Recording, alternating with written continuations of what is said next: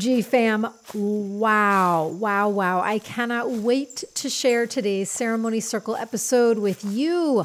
For anyone new to the show, I am your host, shaman, and the author of the best selling Animal Power book and deck, Allison Charles.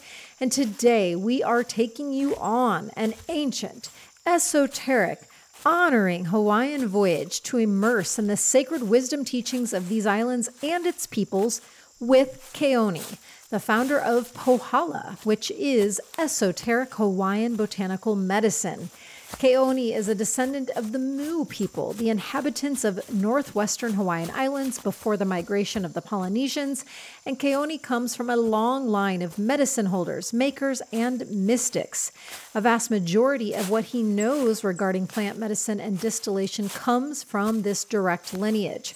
His grandmother and female elders taught him the trade of plant extraction, and most of the methods he resources in medicine making remains loyal to these practices.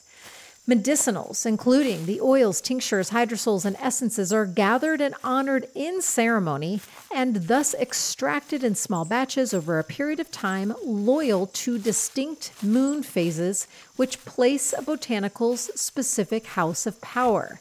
He is just one of only a handful of practitioners who have access and are willing to share this ancient, archaic knowledge. And I've been truly, I mean, truly, truly, honestly blown away by these ancient esoteric botanicals that he co creates with the plants and flowers that are native to Hawaii, especially the fern. I'm for real pretty speechless. And today you're going to learn how working with ferns helps us and how they're the rarest living being in two particular ways. We learn what sorcerer's wood is, how this is one oil that Keoni creates that transported me to other worlds instantly. We also learn why working with hibiscus flower is important, especially now how to open your communication lines with nature. He gives beautiful examples of how you can speak to and receive answers from our plant and flower friends. Keoni's long lineage of Hawaiian mystics and kahunas, his wild awakening story, and the very, very unique place that it happened. And I'm not exaggerating when I say this is truly one of my all time favorite episodes. And you will know that I'm saying that honestly after listening fully to this one. And we close with Keoni guiding a brief but potent Hawaiian ritual called kuliki, which is the ancient Mu greeting. So here we go in a sacred voyage of recovering codes and consciousness to unite humans and Hawaiian botanicals so we emerge in harmony once again with Keoni of Pohala.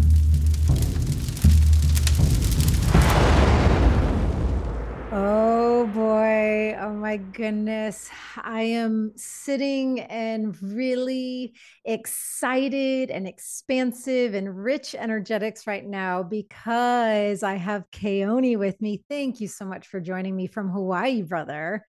Mahalo. Thank you, Sister Allison. It's, it's really a pleasure to be here with you. I love that word that you just shared super energetics. Yes, let's get this energetics super. Oh my god. Yeah, it's it's been long happening ever since so our mutual friend Devana, she's the one who shared with me about you and I can't remember what she and I were talking about one day. Maybe it was we were talking about I think the the rose, the energetics of the rose. And that took her to her time when she was in Hawaii and there's like a specific Hawaiian rose that you work with and a friend was like, "Oh, I have this brother who's coming over here and he works with botanicals." So anyways, the dots of how you and I got connected, I love that. And then when I went to your website, I just, I think I'll start with honoring you for just the words. What words do I want to use? Meticulousness came in, but like just the unique, beautiful way in which you share about your work and you share about your heritage and the lineage that you come from and are a part of and the way you describe all of your products. I mean, I've been in the health and wellness industry really my whole life, and I've never seen or felt anyone do it the way you do. Oh, wow. That's so awesome. Thank you so much for that reflection. And I, I, truly feel like the apothecary that I work with, the botanicals I work with, and the work that I'm in, I feel like every component of it must be a ceremony. And so that's really the objective is to ensure that everything is comprised of ceremony. Well, it's noticed and felt. And I highly recommend. I mean, we're going to talk about so much. So don't leave the episode yet to go to his mm. website. But when we're done, I mean, just to sit in the essence and the vibration and the ceremonial space that you create with your products and brand, it's it's really one of a kind. So let's keep along this vein of Pohala, which I wrote here, it means to recover consciousness, to wake up from stupor, and to ascend. And this is your line, your brand of esoteric Hawaiian botanical medicine. Did I get that correct? Yes, you did. okay, so can you let us all know because I have been feeling called to bring someone on who really works with Hawaiian lineage and and then here you are. So this is going to be a lot of new information. So I think I'd like to start with you sharing just a little bit about your lineage on your grandmother and your grandfather's side of things and then how that started to guide you to creating Pohala. Oh, wow. Mahalo. Thank you. And certainly, I, I love your protocol as well, Allison, because in the Hawaiian culture, one of the first things that we do in proclaiming who we are and what we do is to also call in our lineage. So, mahalo for this opportunity. My maternal grandmother traditionally hanaid me, and in our culture, hanai means to adopt. So I was under her care for the first five years of my life. And this is very traditional. And the purpose of hanai is so that a child can become indoctrinated and versed in that lineage, in the history, the mo'olelo, as we say, the history of that lineage. We're really lucky. My line is really lucky because we still have access to 20,000 years of historical reference with the lineage. And that was done so because of this thing called Hanai, where a child, the first five years of their life, becomes coded and activated in the traditions and the rituals of each individual family. And when we go all the way back to 18,000 BC, the founder of a contemporary lineage, and I want to make this clear because when people talk about time frame like that 18,000 BC, how can that be contemporary? Well, because we've been here for so much longer. and so when I refer to the founder of my contemporary lineage, Mahat Mahat is the contemporary founder because our lineage, of course, spans much further beyond that. However, we believe that there was some kind of cataclysm that occurred and it took thousands of years for humanity to recover. So Mahat was the one who resurrected the lineage, and that's why Mahat is the contemporary founder. Now, in Hawaiian culture and Miu culture, which is prehistoric Hawaiian, many people call that Lemuria we have something, a tradition known as the Oli Helu, and this is a lineal chant. Now, we didn't write things down. What we did was we coded our own nervous system and our spinal cord with a chant, a vibration. And this is how we keep our sacred doctrine. And each generation becomes versed in that chant. This is how we withhold our lineage. And so I was taught the Oli Helu. And in the Oli Helu, when we go all the way back to Mahat in 18,000 BC, we say names, we say things that could correlate to time frames, such as Mahat in the chant of Mahat, he's referred to as that of Girt Get, Girt Get. And when we translate Girt Get, it refers to the stars in Mataroro and Draco, which would have been the pole star. So now, now we can really gauge that time frame. And another thing that we reference with Mahat is something known as Pua Ehu Ehu. And Pua Ehu Ehu is fern medicine.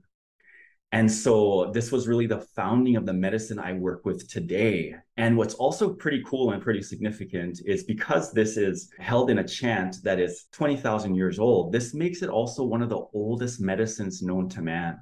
Wow. It has landed because I have the contemporary voice and the contemporary kino or the body because I'm the animate form of the lineage now. Now, this is part of my kiakahi, my purpose to ensure that this legacy proliferates. And so, a lot of what I work with on that website, pohala.net, the botanicals that I work with are all about ferns and fern medicine. Pua ehu ehu. My lord, I'm already there. I don't know if, you know, I suppose there's a pretty good chance that it, some past life I hail from Lemuria or Hawaii, but in just this is one of my favorite things about coming back into communion with fellow beings that I perhaps have known before or hear again of lineages that resonate because there's just such a specific activating feel that comes alive inside of me and yeah, it's so deeply moving because even though what's occurring inside of me right now, unless I were to share about it like I am, nobody would have an awareness that something is happening. Yet there's something so profound that's occurring in real time right now. So I just wanted to speak that alive and, and also just kind of pull in the awareness that this can happen when we have conversations like this. And if we're feeling a certain draw or pull or call to learn about a particular plant or about a particular location, you know, I just always recommend to honor and heed those calls because I feel like there's codes and something being shared in me just hearing what you spoke of. Mm, wow. Mahalo, Allison. And this is what you're sharing too is something that's so important and, and is so needed now, which is our simple availability.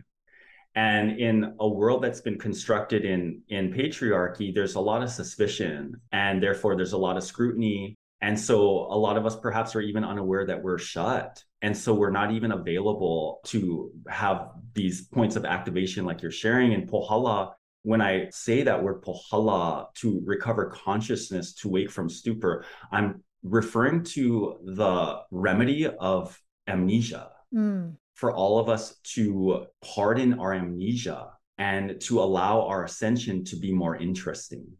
Wow. I mean, uh, yeah, I can just feel how authentically integrated into what you create co-create with these plants and flowers and with your lineage. It's just the essences are so authentically steeped within. Yeah it's like i i can just feel and see a lot in our conversation so i'm going to do my best to manage everything that's occurring for me and stay on track that I'm also supposed to talk because we're doing a podcast. But yeah, there's a lot happening and you sharing, you know, again, hearing from your mouth the meaning of Pohala it's making more and more sense. So, before we move on from your lineage, because it goes back so many, many thousands of years and feels so important to honor I was also curious if you could share a little bit about the difference. I've heard the word kahuna or big kahuna a lot, but then when I was on your website, I saw that you come from a line of medicine holders, makers, mystics, which we call in Hawaiian, and I'm not going to be able to pronounce this correctly, but makuala. So, what is the difference between the word I just tried to say and a kahuna? Oh my gosh, this is such a contemporary question. Thank you so much, Allison. Yes, we have something called the kahuna, and this is what many people are more familiar with when we talk about like medicine people, channelers of ancient Hawaii or of Mu. And then we also have makaula. Now, makaula is a mystic. Now, the difference between a kahuna and a makaula is about relatability. A kahuna may not be relatable because they exist in so many dimensions and the way that they channel is going to be in so many uh, such a spectrum of ways that it may not be relatable. We can even feel this as an oracle. An oracle is one who transfers sacred knowledge but the oracle itself may not be relatable. Mm. a makaula a mystic the reason why a mystic is relatable is because this is really the objective of a mystic and I just want to clarify that mysticism, and this is even in the Webster's dictionary, the definition of mystics or mysticism is to become absorbed into the deity of the absolute. Now, when one becomes absorbed into the deity of the absolute, one locates that which is also most relatable to an entire collective, translates it to make it relatable for the entire collective. And this is why, Allison, I always say a mystic shows up on time. A mystic pays the bills. A mystic, because a mystic is relatable. We have the kahuna, they live in a different sphere. They're even shapeshifters, right? But the mystics are the ones who can have that job, have the conversations, meet people where they're at, and then still consistently transfer sacred knowledge into a way that's relatable so that all can understand, not just the chosen few. Wow, that is such a clear beautiful and as concise as possible way of differentiating the two. And I was kind of laughing as you were describing it because I know the difference because I know those who operate more on the kahuna side of things and those who operate more on the mystic side of things. And it is pretty vastly different in a hmm. lot of respects. So, okay, thank you for explaining that gosh, I just want to see if there's anything else that we want to talk about in regard to your lineage just because it's so activating and bringing me so alive. I don't want to, you know, I don't want to make it shorter than what we need. Is there anything else percolating up inside of you like i know that you i guess i want to go a little bit more into some specifics perhaps with your grandmother because if i'm not mistaken she's the one that really started to cultivate this remembering within you of how to communicate and work with honor with plant spirits specifically those native to hawaii. So can you give us a couple of examples of like what you and your grandma would do together? Would she take you out into nature and explain things, or would you chant together? What were some of those activities? Mm, mahalo. Yes, my grandmother is Kawiki Onalani. And my entire life from when I was born until I was five was just one constant ceremony. And I didn't realize how unique that was until I joined my parents once again and lived that very Western lifestyle and was seen as this really awkward, even frightening and threatening child to my peers because I was so incredibly different. But for me, I didn't think that was anything unusual the way that I was brought up. But just as you're saying, you know, a lot of our day would be comprised of chant, and chant would be to enliven a frequency. And even the skill of a maku'ula and a kahuna, the skill of animating something is to allow something to become buoyant and to levitate. And when I say levitate, I mean energetically. It's the light body. And so the chanting really allows us to come into that levitation. You may have heard this in the esoteric world, something called fohat. And fohat is the animating principle. And for us Hawaiians, we know that to be done through prayer and prayer through chant. And so a lot of when my grandmother would take me into indoctrinations of animation to animate things, and we're even talking about changing the direction of a river or to bring in rain clouds. That's what we would do. We would chant it in. It's a sacred prayer. Oh, gosh. It's so timely, too. Chanting has always been a pretty steady through line for me on my lifelong journey, but especially once I had my divine intervention and spiritual awakening the the call to lean more heavily into sanskrit chanting really came in loud and clear and just this past weekend my husband and i had such you know an honoring special unique time with a guru dev from india who you know is not on social media and i won't get too much into it because he's just now in a place where you know he's coming down from the Himalayas and being guided to share the ancient teachings that he is here to share more publicly. But just the past three days, we were able to sit with him and learn from him and be bathed in his ancient chanting that he's able to do in different hertz and you know uh, goes through the indian and tibetan lineages you know so many thousands and thousands years back. And I guess I'm just speaking more along this chanting line because for any of the soul family sitting around the fire and joining us today, if there's any sort of percolation or resonance or activation happening within you when you hear us speaking of chanting. I just couldn't recommend more highly that once again you lean into that. So, with your lineage, Keoni, do you, in any of the live events or online events you do, or on your website, do you ever share chants or do you keep them more to yourself? Oh, it's almost always shared because it's also a, a proper protocol in the culture. And it's also how we set the tone for a ceremony. And we always feel it like this as we chant, because it's comprised of frequencies, the frequencies are like threads that are weaving a mat, a carpet to which the entire soul family can gather on. And it establishes something that's very important for transparency and for truth, and that's called safety. Mm. It's the chanting and the frequency which establishes the safety to which we now can expose ourselves and share. And so, if anyone would love to hear any of the chants from your lineage, do you have any of those available on your website or? I most certainly do. Oh, great. I, I work with a, a, Hawaiian woman who co hosts a lot of my online ceremonies, and she is a superb chanter as well.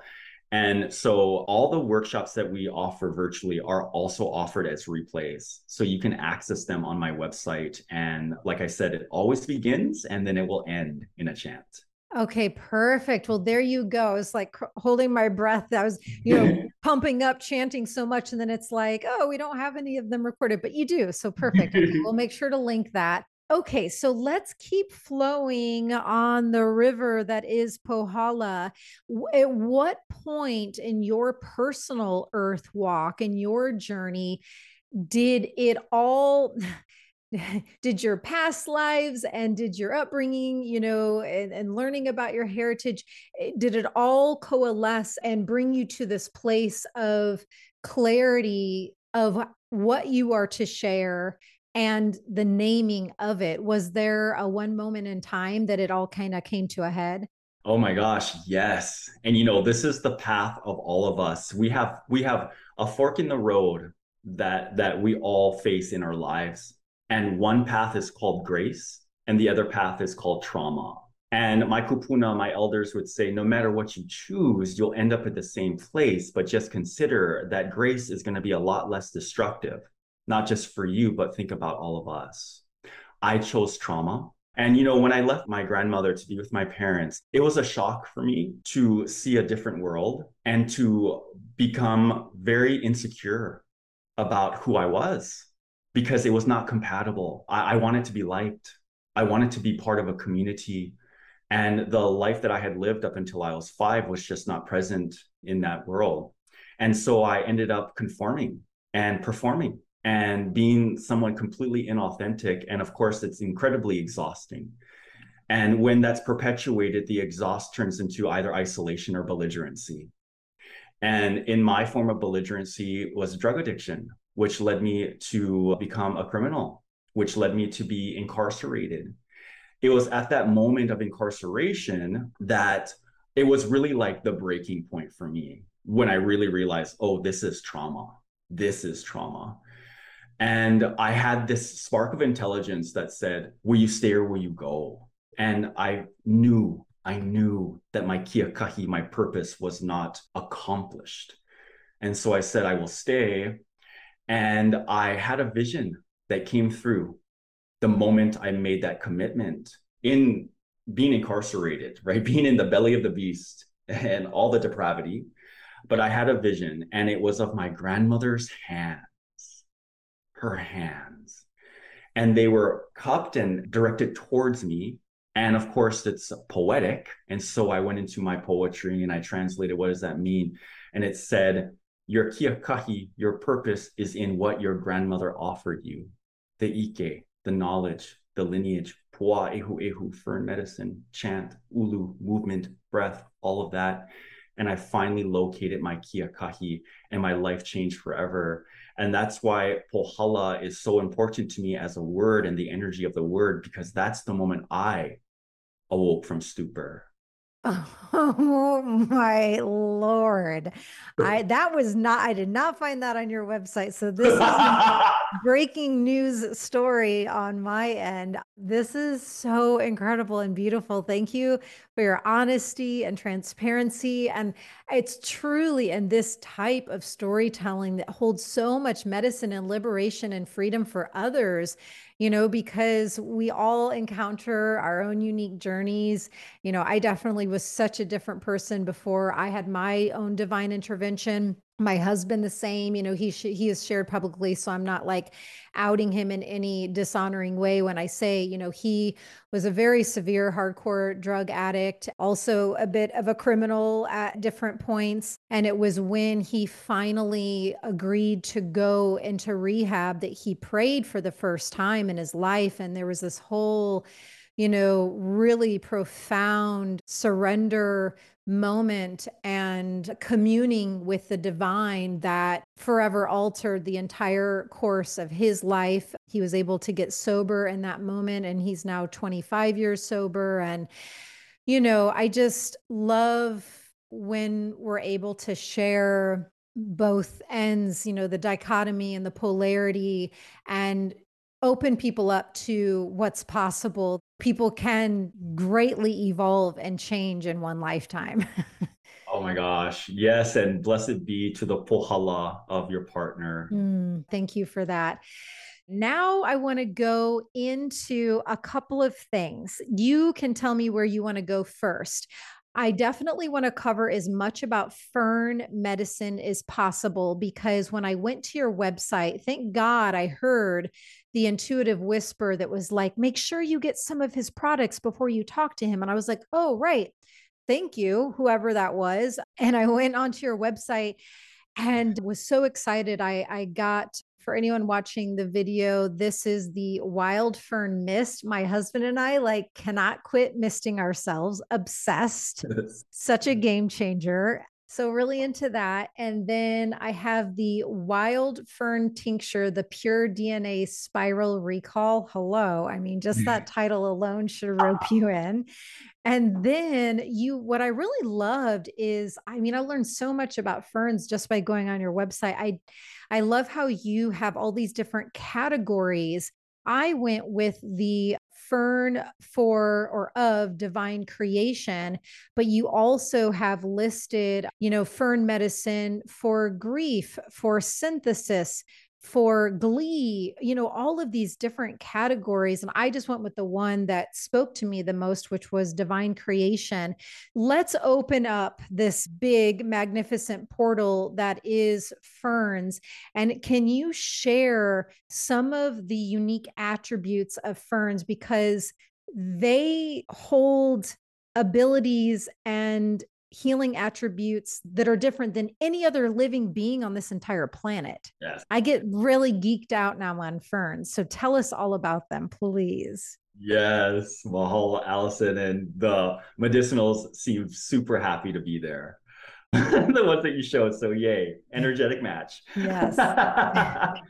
so ferns are are very, very unique because they are the only species on our planet that is known to have achieved evolutionary stasis.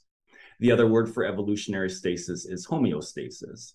Now, the significant thing with this and what this truly means is that something has reached its evolutionary ceiling. It's complete. I mean, I honestly didn't even know you know because in shamanism and everything i teach it's always you know the path of infinite evolution right? And reminding people to not be so hard on themselves because we're here to learn and to grow and we can do so infinitely. So when i read that the ferns have reached their full evolutionary capabilities my mind was blown. Yes yes and they'll take a fern fossil from 180 million years ago and compare that to testing one in your backyard and it's 99.99% completely the same. And there's only a, a small differential because of climate or because of other very superficial reasons why it would be changed in any way. So when something has reached its evolutionary ceiling, when something is complete, this also means it has a skill that is incredible.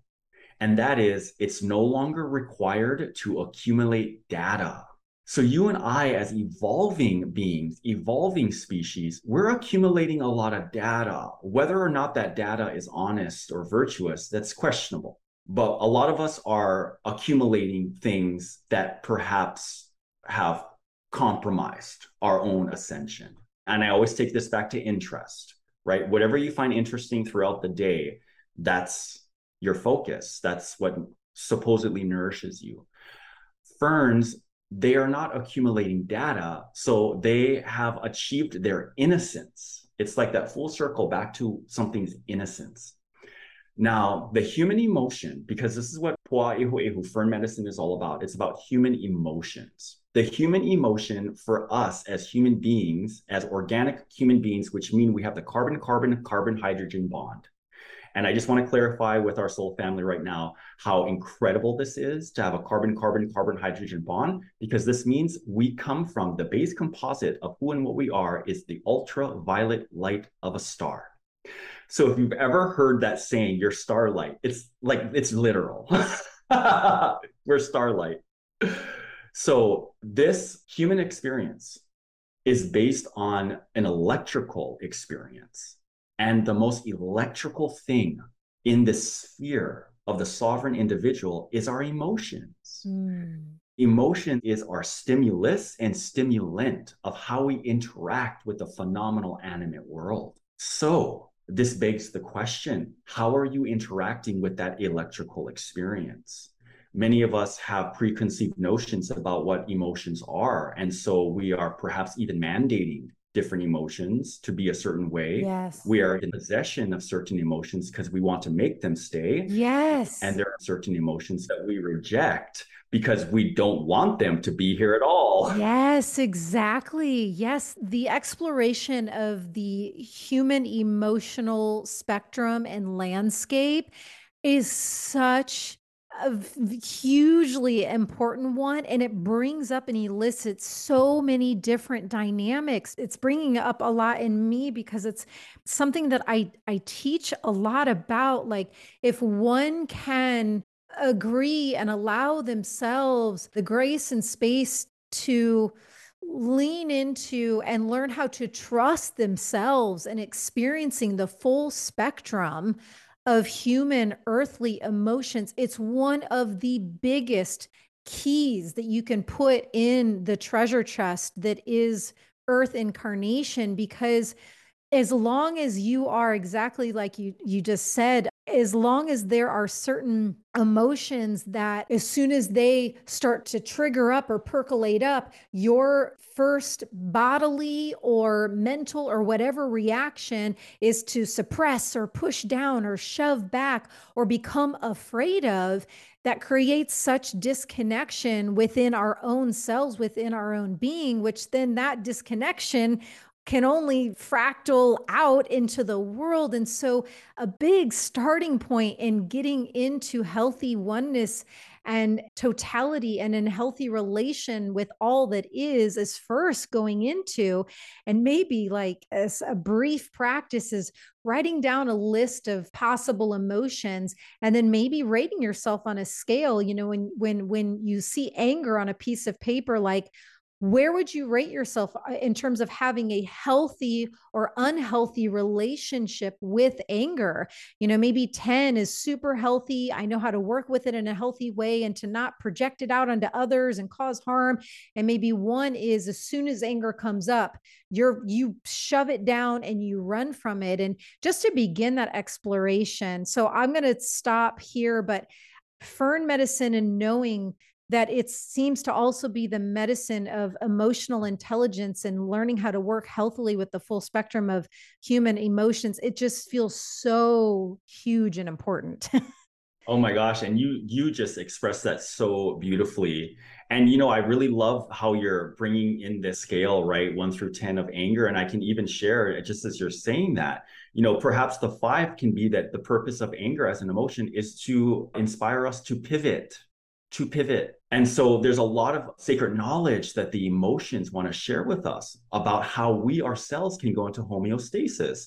Now, biologically, we must enter homeostasis in order to properly hala, to ascend.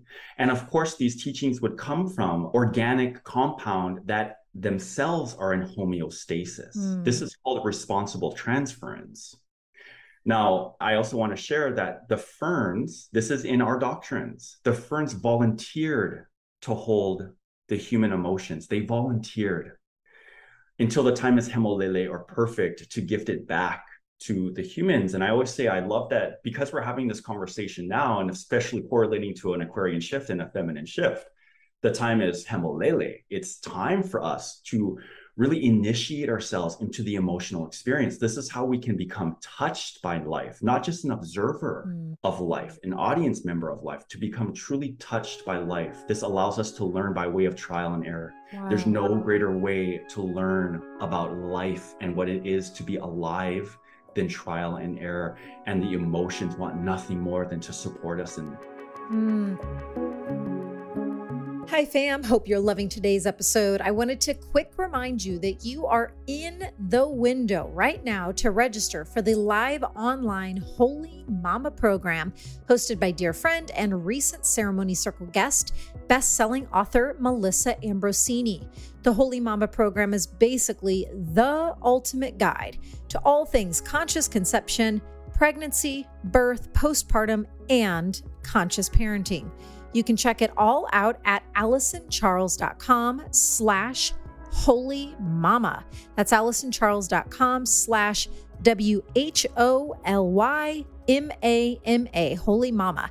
And the window to enroll is only now through November 3rd. So if it resonates, jump over there ASAP because the Wholy Mama program features live training sessions, Q&A calls, never before seen interviews with the highest world-class pregnancy and birth experts, including one of my favorites, Dr. Cleopatra. You can learn at home, go at your own pace, and have ongoing access for the entire life of the program. Remember, this includes everything conscious conception, radiant pregnancy, and empowered birth and postpartum, and conscious parenting. Now, only when you get registered through allisoncharles.com slash wholy mama, I'll also send you some free bonus shamanic journeys that I guide just for you. All right, much love, fam, and back to today's episode.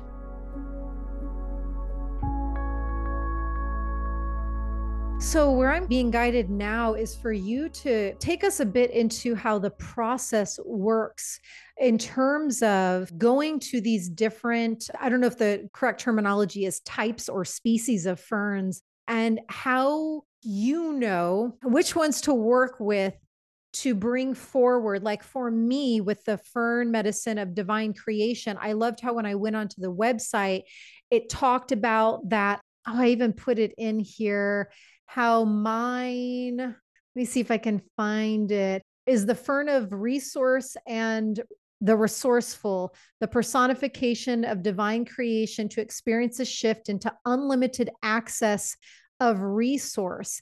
And I think mine uh, happened to be a feminine fern. I could be incorrect, but like you you break it down into really explaining all these different types of botanical medicinals that you have. So can you just enlighten us a little bit more on how this process works, how you do it, and how these ferns then work with us, whether through this tincture form that I have where I put the dropper under my tongue or through the fern mist. How are they doing this healing work for us?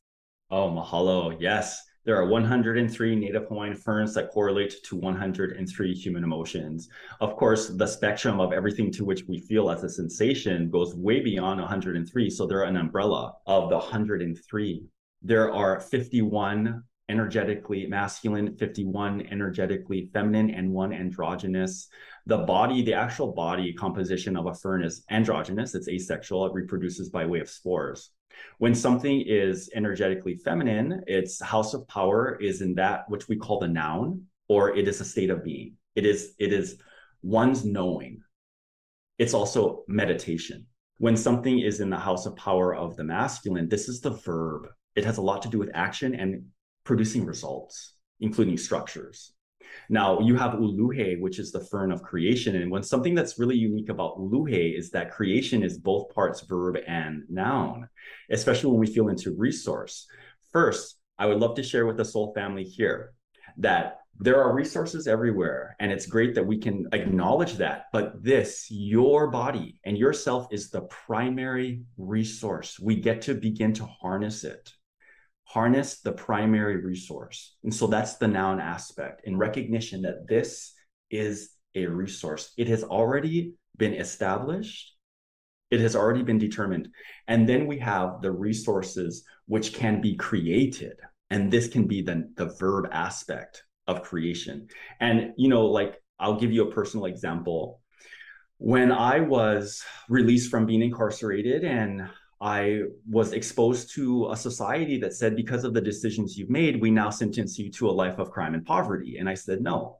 And if I don't see the resources, what I'm going to do is I'm going to access this resource and I'm going to succeed it to create the resources that I deem sufficient for me and my gift and my ability to make contributions. And so this is truly the power of Uluhe Fern and creation.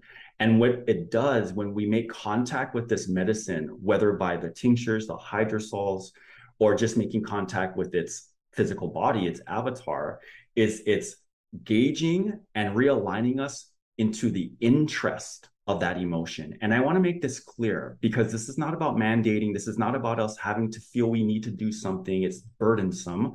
It's realigning us with the interest of that emotion. And then because there's that consent, that interest will become more friendly and then we will receive more clarification.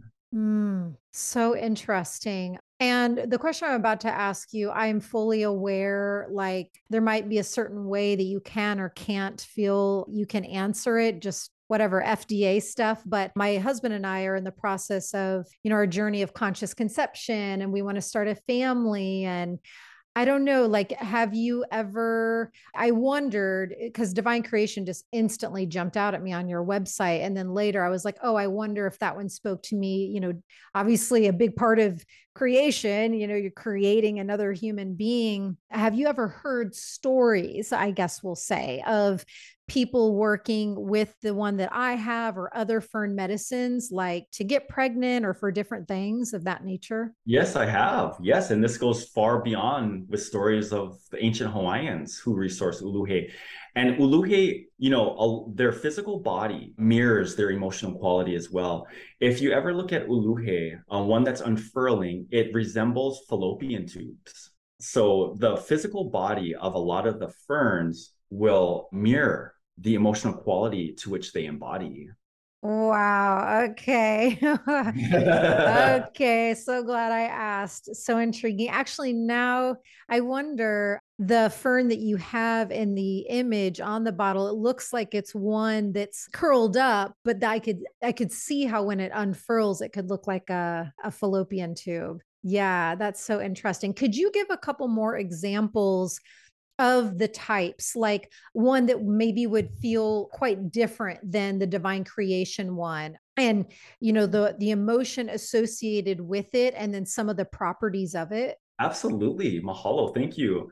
The fern on that label i have like a, a fern that i place on all the labels that's like the mascot of the ferns and the fern that's actually on that label for uluhe that's not actually uluhe that's this fern this is hapu'ui'i Hapu'i'i. And Hapu'i'i is the fern of preservation, emotional preservation. And I love having this conversation because many people say, How is preservation an emotion? And to translate it in layman terms, preservation is about boundaries. Ooh. boundaries. Love talking about boundaries on Circle. and, yeah, and this is this is one of the reasons why so many of us are in depletion today, especially when we come into recognition of our gifts and other people's gifts. Many of us can't withstand that much because we're not enforcing boundaries. I want to share what Hapu'i'i shared with me about sacred boundaries is that it's more parts invitation than it is rejection. The enforcement of boundaries is removing oneself and all others of assumptions. Assumptions. And it's assumptions left unattended, which always results in war and war culture.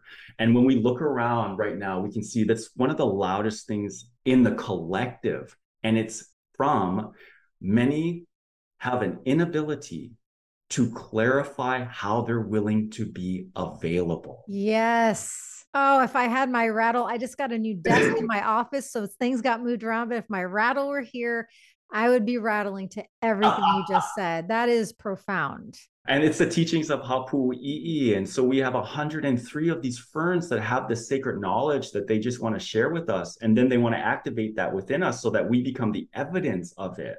Mm. We can study so much and we can look in books for so, uh, so much until we finally embody it. And then this, the primary resource, becomes the evidence. You can't stand up to that. That's also how we come to respect one another. And I share it like this in my life that to which I respect and those to whom I respect, there's no way I can harm them. Mm. That's the antidote to war. Whoa, whoa, whoa, whoa, whoa. I feel like there's so I feel like we could break down this episode into like a course, like a, a like a whole online like earth mystery school as i don't know even what to call it but there's so much in mm-hmm. here wow do mm-hmm. you ever you know when people come to visit what island are you located on I'm located on Maui and I do also a lot of work on Kauai. So I travel between the two islands, but I'm based on Maui. Okay. And like, do people ever come visit you? And can you, like, if I were to come down there, can we walk in the nature and you be like, oh, this is such and such fern and this is such and such? Like, do you ever do guided trips or adventures like that to share some of this uh, Hawaiian knowledge? From time to time, I do. And I also teach retreats here in the islands. And so we, of course, become immersed in fern medicine. I also have mentorships with people and we locate certain emotional qualities which is really important for the resurrection of their centers. When i say centers i'm talking about their internal masculine their internal feminine and their androgyny. And so with proper protocol we must make contact with those ferns in the wild. So it's definitely something i love to do to reunite people with their fern family. Mm, amazing. Before we move on, because I definitely want to touch a bit on the hibiscus, it's a flower that I actually don't know a whole lot about other than just on a soul level. Like I even have a hibiscus tattoo on my arm.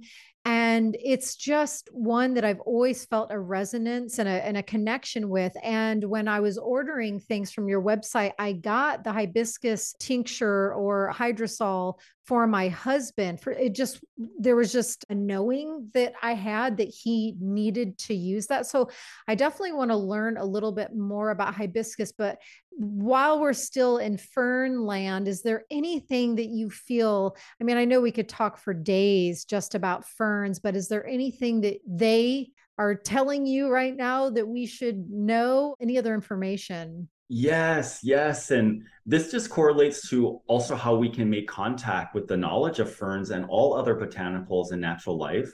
And that's once again for each and every one of us to really affirm what presence means to us. And of course, there's definitions that's going to come at us about what presence is. And so all we're doing is imitating. And so I always encourage people, and this is something that I do with myself, is I affirm what presence means to me. Here's something that's really unique with presence, and the reason why it's our access point to telepathy and all the clairs, right? Clairvoyance, clair, all the clairs, is something about presence, which is so incredibly mysterious, is that it's the merging of quantum and linear, and therefore it cannot be measured, nor can it be located. And this is really where we have access to all the magic. And this is one of the skills of the Maka'ula of the mystics is they go into that space of presence, right? They expand into every dimension. They don't go into different dimensions. They expand into every and all dimensions and then consolidate it back and then make translations. And that's really what the plant world is once again reminding us. Affirm what presence is to you so that you can have access to your magic. Oh, I love that. And again, it's you your teachings and the wisdom you're sharing. It's like taking me once again to the Guru Dev I just spent the last 3 days over this full moon weekend with. There's just so many parallels. I wonder I mean, of course, like all of these ancient traditions, they're all woven together in so many infinite ways, but it's just making me ponder in real time like the connections of ancient Lemuria with, you know, ancient teachings of India and Tibet, like, cause there's, there's just so much overlap and parallels I'm, as I'm hearing you talk. Okay. And there was something else in that share, the presence. Well, anyways, yes, everything Keoni said, I agree. so yeah i guess i guess let's go ahead and shift over to hibiscus land and tell us some of the medicinal healing attributes oh i know what i wanted to ask you before we did that can you give a brief example? Because on your website, you did this so beautifully of inviting people to open themselves up in an honoring way of communicating and communing with our plant spirit friends. Could you give a brief example of how you might recommend someone that's newer to this work if they go out into the woods or even their backyard, like how to open that gateway of communication? Yeah, um, mahalo, Allison, because this goes right in line with presence for me, and this is the way it was taught to me, but this is also just intuitively how I know to approach anything, anyone, plants, whatever, is the first step is nearly always not resourced. The first step is usually always neglected. And that's why organic plant medicine is not effective for many people. They have to consort to synthetic medicine. Is step number one is introduce yourself. Otherwise, it's actually also offensive to approach something of mana, of power, and say, I'm going to now extract this from you. I want to extract knowledge from you. The first step is introduce yourself because what's happening is you're cultivating intimacy. Intimacy is greatly needed for clear communication and clear unity. And so, whenever I approach the plant world, whether it's for harvesting or just guidance, or even for me to partake in that medicine, I first introduce myself. My name is Keoni. And I can even speak to it as if it's a practitioner and say, This is what's happening in my life right now. This is how I foresee I could be supported. And then step number two is be available for the response. If I live in urgency, I'm not going to be available for the response. I'm going to say what I need and what I want, and then I'm going to extract it without consent. The response is the consent. So remain available for the response. This is also how you're going to fine tune telepathy because once again, you're going to understand that language. And for me, telepathy is not in English or Hawaiian. It's not even a spoken language. It's pings in my nervous system. And if I so choose to, I can translate those pings into a language so that I may transfer that knowledge. But if I don't need to transfer that knowledge, I don't need to translate that into a language such a beautiful example and it's it's similar to how i commune especially you know with with plants and flowers if i'm just out on a hike or a walk. Sometimes I'll just have a general conversation. Sometimes, if something's really speaking to me and I think it might be of service for a friend or in our home, I always ask permission first and ask if I'm able to, you know, receive it or, you know, pull it, pluck it from the land.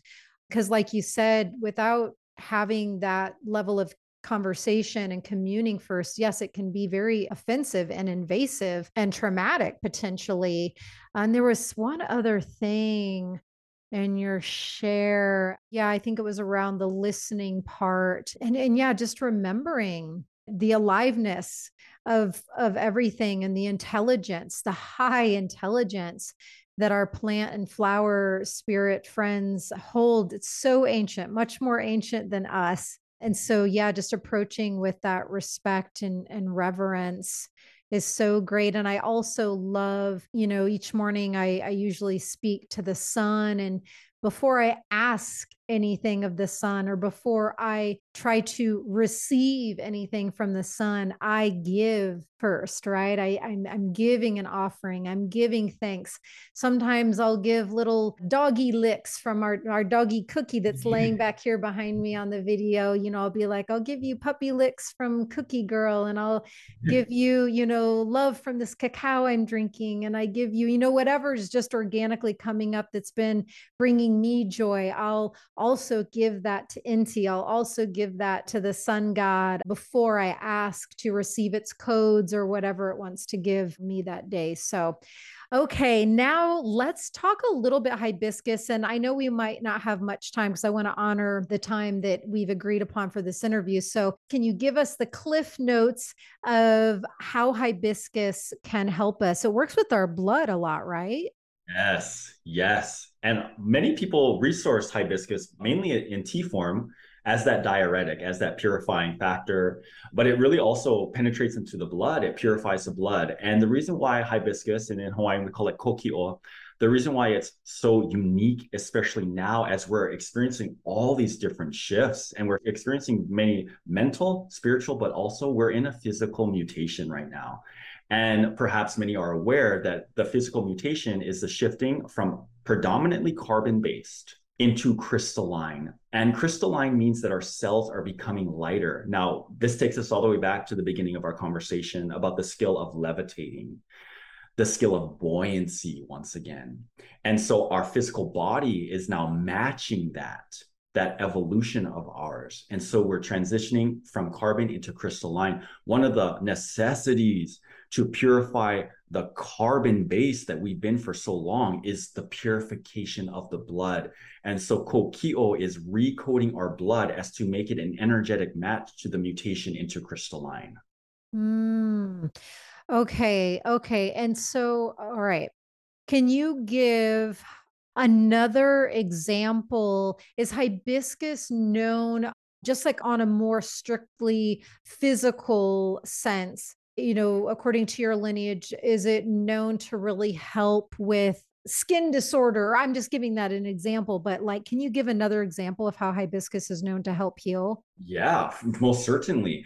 I, I'll share it like this hibiscus is known as that to which refines. Okay. Personally, for myself, I make a hibiscus salve and it's packed with the same ingredients that helps collagen, the regeneration of cells people will apply it as an oil in lieu of hyaluronic acid and, and uh, all any of those other things. And so it's a medicine of refinement. It's a botanical of refinement. Okay. Love it. And then before we get into your brief closing ritual practice, there is no way I could have this chat with you today and not talk about the Mea Uli oil. Oh MG. Okay, what I'm going to say is number one, I don't remember ordering this. So I don't know if you just tossed this in as a surprise or how this made it to my house, but I'm so glad it did. So I open up the package and I'm like, oh, yay, these are the, remember, I'm just saying to my husband, remember the, the Hawaiian guy that I'm going to have on Ceremony Circle? This is all this stuff. And I was so excited and I'm taking everything out and I'm like, oh, what's this? I read it and it calls to me. And I'm like, I don't remember. I even said this to him. I'm like, I don't remember ordering this one, but wow, this looks gorgeous. So I open it and I see that this, this oil is this rich, beautiful, deep shade of blue and just opening, you know, taking the lid off of it, I'm I'm being enveloped by this scent and it just completely draws me in and I place just the tiniest little drop on my wrist and I kid you not I rub mm-hmm. my wrists together and I do a really deep honoring inhale and I'm sitting on the couch and I was no longer on planet Earth. I was not here. So many worlds and lands far, far away to the point where I said to Luke, I'm like, I just need you aware that I am not here at this mm-hmm. time. I'm not sure yet where I'm at, but I have been transported. And this is one of the most powerful things I've ever worked with. And then I went back on your website. I think that night I worked with it, you know, and I closed my eyes and I journeyed for a bit. And then later on, I went to your website to see what in the world, because I had never experienced that scent and I had never experienced that type of transportation, I'll say. And so within this oil, there's just three ingredients blue tansy, blue lotus, and again, I'm just not good at pronouncing this, but the sorcerer's wood, which um, the word is, can you say it? It's Kauila, Kauila wood. Kauila wood. So those three things, I just can you explain a little bit about the power of this because it is otherworldly, literally. Yes, mahalo. Thank you, Allison, for sharing your experience because this medicinal is in line to what you experience, which is to tap into our primordial memory and to take us into that primordial memory. Mea Uli in our culture means blue beings, and the Mu, the, the primary civilization which seeded consciousness here on earth in animate form, were known as the Mea Uli. And so this grants us access to that civilization and so we understand also collective purpose as to why have we been seated on planet Earth? Why are we all here as a collective? Of course, there's sovereign and individual, but as a collective, why are we all here? And so this oil and this medicinal takes us back to the time of the founding of the civilization so that we become aware of exactly why. Why is this all happening? Oh my goodness. And did I also read correctly? I'm not sure if this was on your website or me just Googling because I became quite obsessed with what was going on. Is it true that in, I mean, maybe there are some people, maybe even yourself in, in present day, but I read something like to ancient Hawaiians, Lemurians, they would work with some or all of these ingredients to open up their channeling abilities and their connection to beings in other worlds. Is that right? Yes, yes, most certainly. And the wood, it's essential oil from the heartwood of Kauila wood and it's the wood of sorcery but it's also the wood of of what we know as uila or lightning. And so it's that precision. It's that moment of precision which allows everything to be crystal clear or what we call hoaka where everything becomes crystal clear. Well it, this was one of the reasons i reached out and i was like can you give my community a, a discount? Like because i want i i know that I, will just go ahead and say I feel like everyone that's going to tune into this episode is just going to be totally engrossed and really digging everything that we're talking about. And so Keoni has generously offered any of the products that are listed on his website. You can use the code ceremony circle, I believe. Yes, code ceremony circle, and you'll get 10% off everything and anything product wise that, that he has on there because I think you guys can tell my passion for eh, him and what he is co creating. But I'll just reiterate again like, I was born into the health and wellness worlds. You know, I've been in so many different dimensions of the consciousness, spiritual wellness space, my whole earth walk, and many others.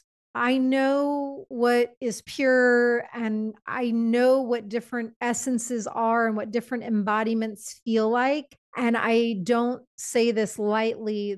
Pohala and everything that Keoni has. I there's just no words for it. It's just so special. It's so unique. It's of such pure essence. I can feel the ancient like it's not that it's forbidden knowledge, but I can just feel this ancient knowledge that has just been held and probably hidden, rightfully so, at different times on earth. But now the opening up of it again and the unlocking of it again through Keoni's generosity and his willingness to learn about his lineage and then to provide it to us, it's really rare and really special and very unique. So I will take a beat and a breath. But yeah, I just wanted to share how much I love it. Wow, that was amazing. I'm convinced. it's just, it's really, it's really special. And I, like I said, I've been there, done that, smelled it, tried it, bathed in it, immersed in it, voyaged with it. I've experienced a lot. And there's something very, very different about what you have. Mahalo. Thank you so much, Allison. Thank you so much. Yeah, you're you're very welcome. And you know, you're one of those guests that I before we even started recording today, I already have you like booked again, like, you know, months down the line because I saw on your website there's that movement practice that you do ule or ulu or ulu. Ulu. Ulu, Mhm. that was really speaking to me. And I was like, oh, that's a whole other thing. And you just carry so much wisdom in so many different realms that I would love to have you back down the line and just have you cover a bunch of other stuff because he has more more products on the website beyond the fern and hibiscus. So i just highly recommend you explore see what speaks to you. We'll obviously put all the information in the show notes and in the instagram post but it's pohala.net right? P o h a L A, pohala.net is the website. And Ceremony Circle, when you put that code into, there's probably a discount code, little Promo code. promo Mhm. code area, and you'll get 10% off. Before we go into the ritual, where else can people find you? You know, mainly, mainly the greatest hub will be my website because there's many links of where I'm also offering virtual workshops, where I may be doing in-person workshops, where there's access to private sessions with me. So pohala.net is a great hub. I have a really, really active Instagram account, pohala underscore Hawaiian underscore botanicals.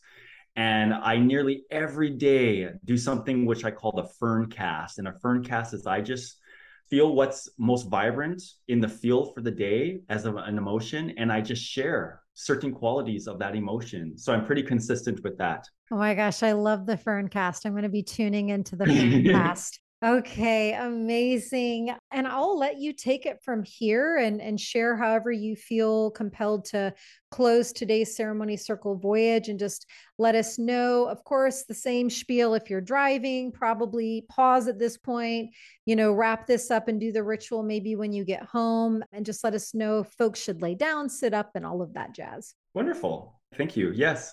This ritual will require you to have your eyes closed. So just be aware of that. Perhaps return back to it after you're not driving. Come back to the recording. You can either sit up straight or you can lay down. We are going to be using some of our hands to be placed on certain parts of our body. Okay. Beautiful. What we're going to be doing is something called kulike, kulike. And in the ancient language, that means to stand tall. And when I say stand tall, I'm speaking energetically. This is the ancient Mu greeting. And anytime you see statues with their hands in this position of kulike, you know that it's a Mu relic. So the first thing we do in kulike is you and I and all of we with our eyes closed, we just land. Land.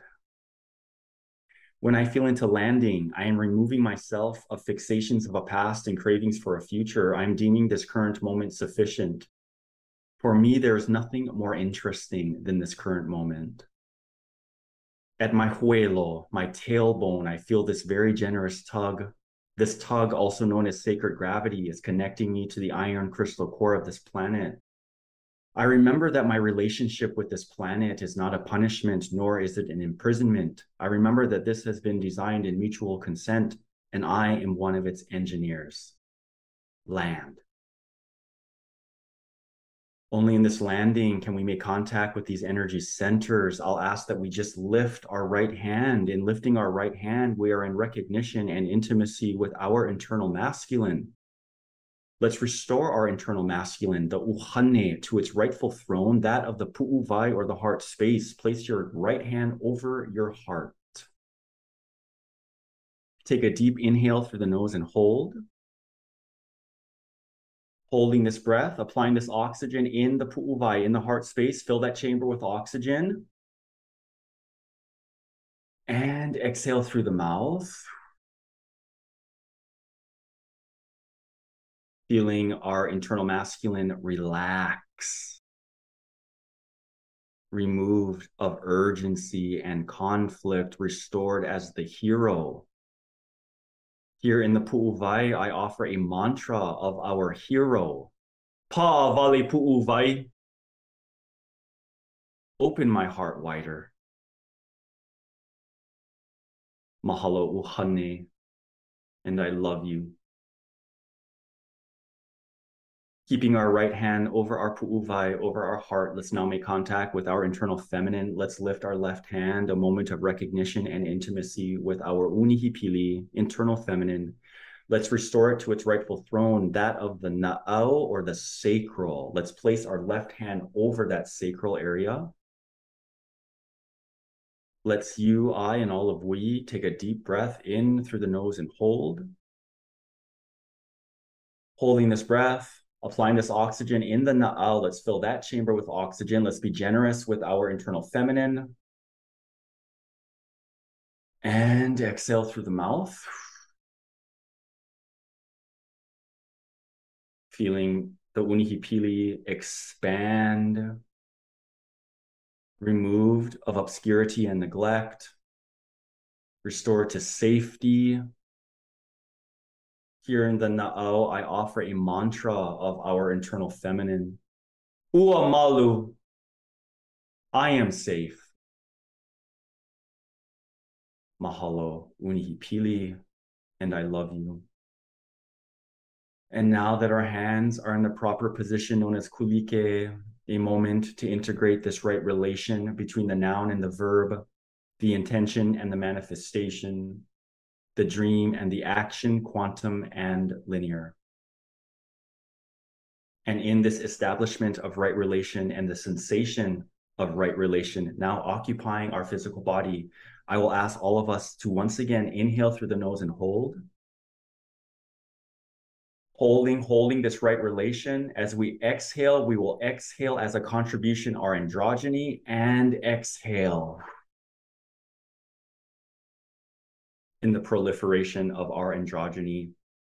We utter three times in reverence Aloha ma, Aloha ma, Aloha ma. Aloha ma means self reflective love that is truly the space of energetic androgyny to no longer play favorites, to be in right relation. That is self reflective love. Mahalo. Mahalo. Oh, I felt that. So you hold such healthy, commanding space. Oh, mahalo. Because I feel that way about you, Allison. So, like, yay. Great. We are both healthy commanders. Oh my goodness. Oh, wow. Well, I'm already looking forward to the next time I have you on. This was so great. I just, I feel invigorated and inspired. And, you know, it's always interesting, like whether it's a ceremony circle interview or an actual ceremony that I'm participating in or facilitating, it's like, it really runs the gamut for me in terms of how I might feel when I'm done. And I don't judge it, but sometimes I'm really depleted and need to go right home and go to bed. And, you know, it, it really is the full spectrum. But I am just grateful that today, uh, ending this time, wrapping up this ceremony circle with you, I just feel like reborn in a sense. So thank you for your generosity of your time and your wisdom and sharing about your lineage and us being able to be present with with you and honoring your heritage and your ancestors and the land that you live on. Oh, mahalo. It's such a blessing. And thank you on behalf of my lineage and behalf of the plant world. Thank you for resourcing me as a conduit. It's been a true honor. And I just want to share a saying in Hawaiian that perhaps could assist all our brothers and our sisters who may find it a difficult challenge to live right now. We have a saying, and it is Ko aloha la ea, and it means concentrate on love. You say it one more time. Ko aloha la ea. Concentrate on love. Please. Thank you, and I love you. Aho, and so it is. Thank you, Keoni. Thank you to our fern friends. Hey, fern party. Yeah. Fern yeah. party for life. I'm so excited.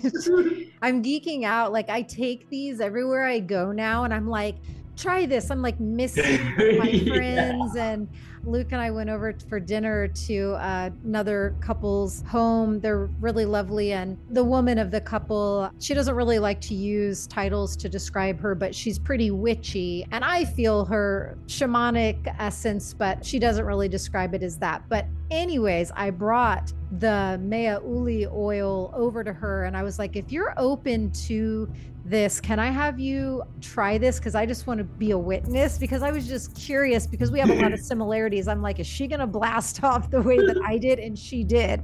She, yeah. she, it really spoke to her and she also put it on her wrist and then did a honoring deep inhale she like sat back on the couch and just stayed with her eyes closed and she just voyaged and when she finally came back and opened her eyes she all she could say is wow what is that so, so i am walking around texas sharing the pohala and keoni love so feels good and thank you to the soul fam for sitting around the fire and, and co-creating and weaving with us and speaking and honoring the ferns and hibiscus and sorcerer's wood and everything with us. Such a good time, and we will sit with you again next time. Thank you. Woo wee! What a powerful voyage that was. It is always so fun and such an honor to share space with these beautiful beings willing to generously share their time, wisdom, and energy so we can have the opportunity to enrich our own lives. And we will always share each epic guest's links and contact info in the show notes that are on my website, AllisonCharles.com, and also in my weekly Ceremony Circle podcast Instagram posts at I am Allison Charles. So it makes it easy for you to connect more deeply with them. And fam, you know by now all the heart I put into creating this show. And I would love to be able to continue providing this free content for a long, long time to come. And what would be most supportive in me being able to do that is if you have ever felt you've gained anything positive at all from listening to a Ceremony Circle podcast episode, if it's brightened your day, if it's given you clarity or insights you've been waiting for, if you felt a healing shift during one of the closing ceremony practices, anything at all if you can just stay on whatever platform you're now listening to this show and simply go to the rating and review section and share even one reason why you're grateful for Ceremony Circle Podcast. Sacred reciprocity is a big deal, and I deeply appreciate you giving back to me so I can keep creating and providing. Sending you so much love. This podcast is for information and entertainment purposes only, and my intention is not to provide medical advice or diagnosis. You should always consult a health professional before making drastic changes to your diet or lifestyle.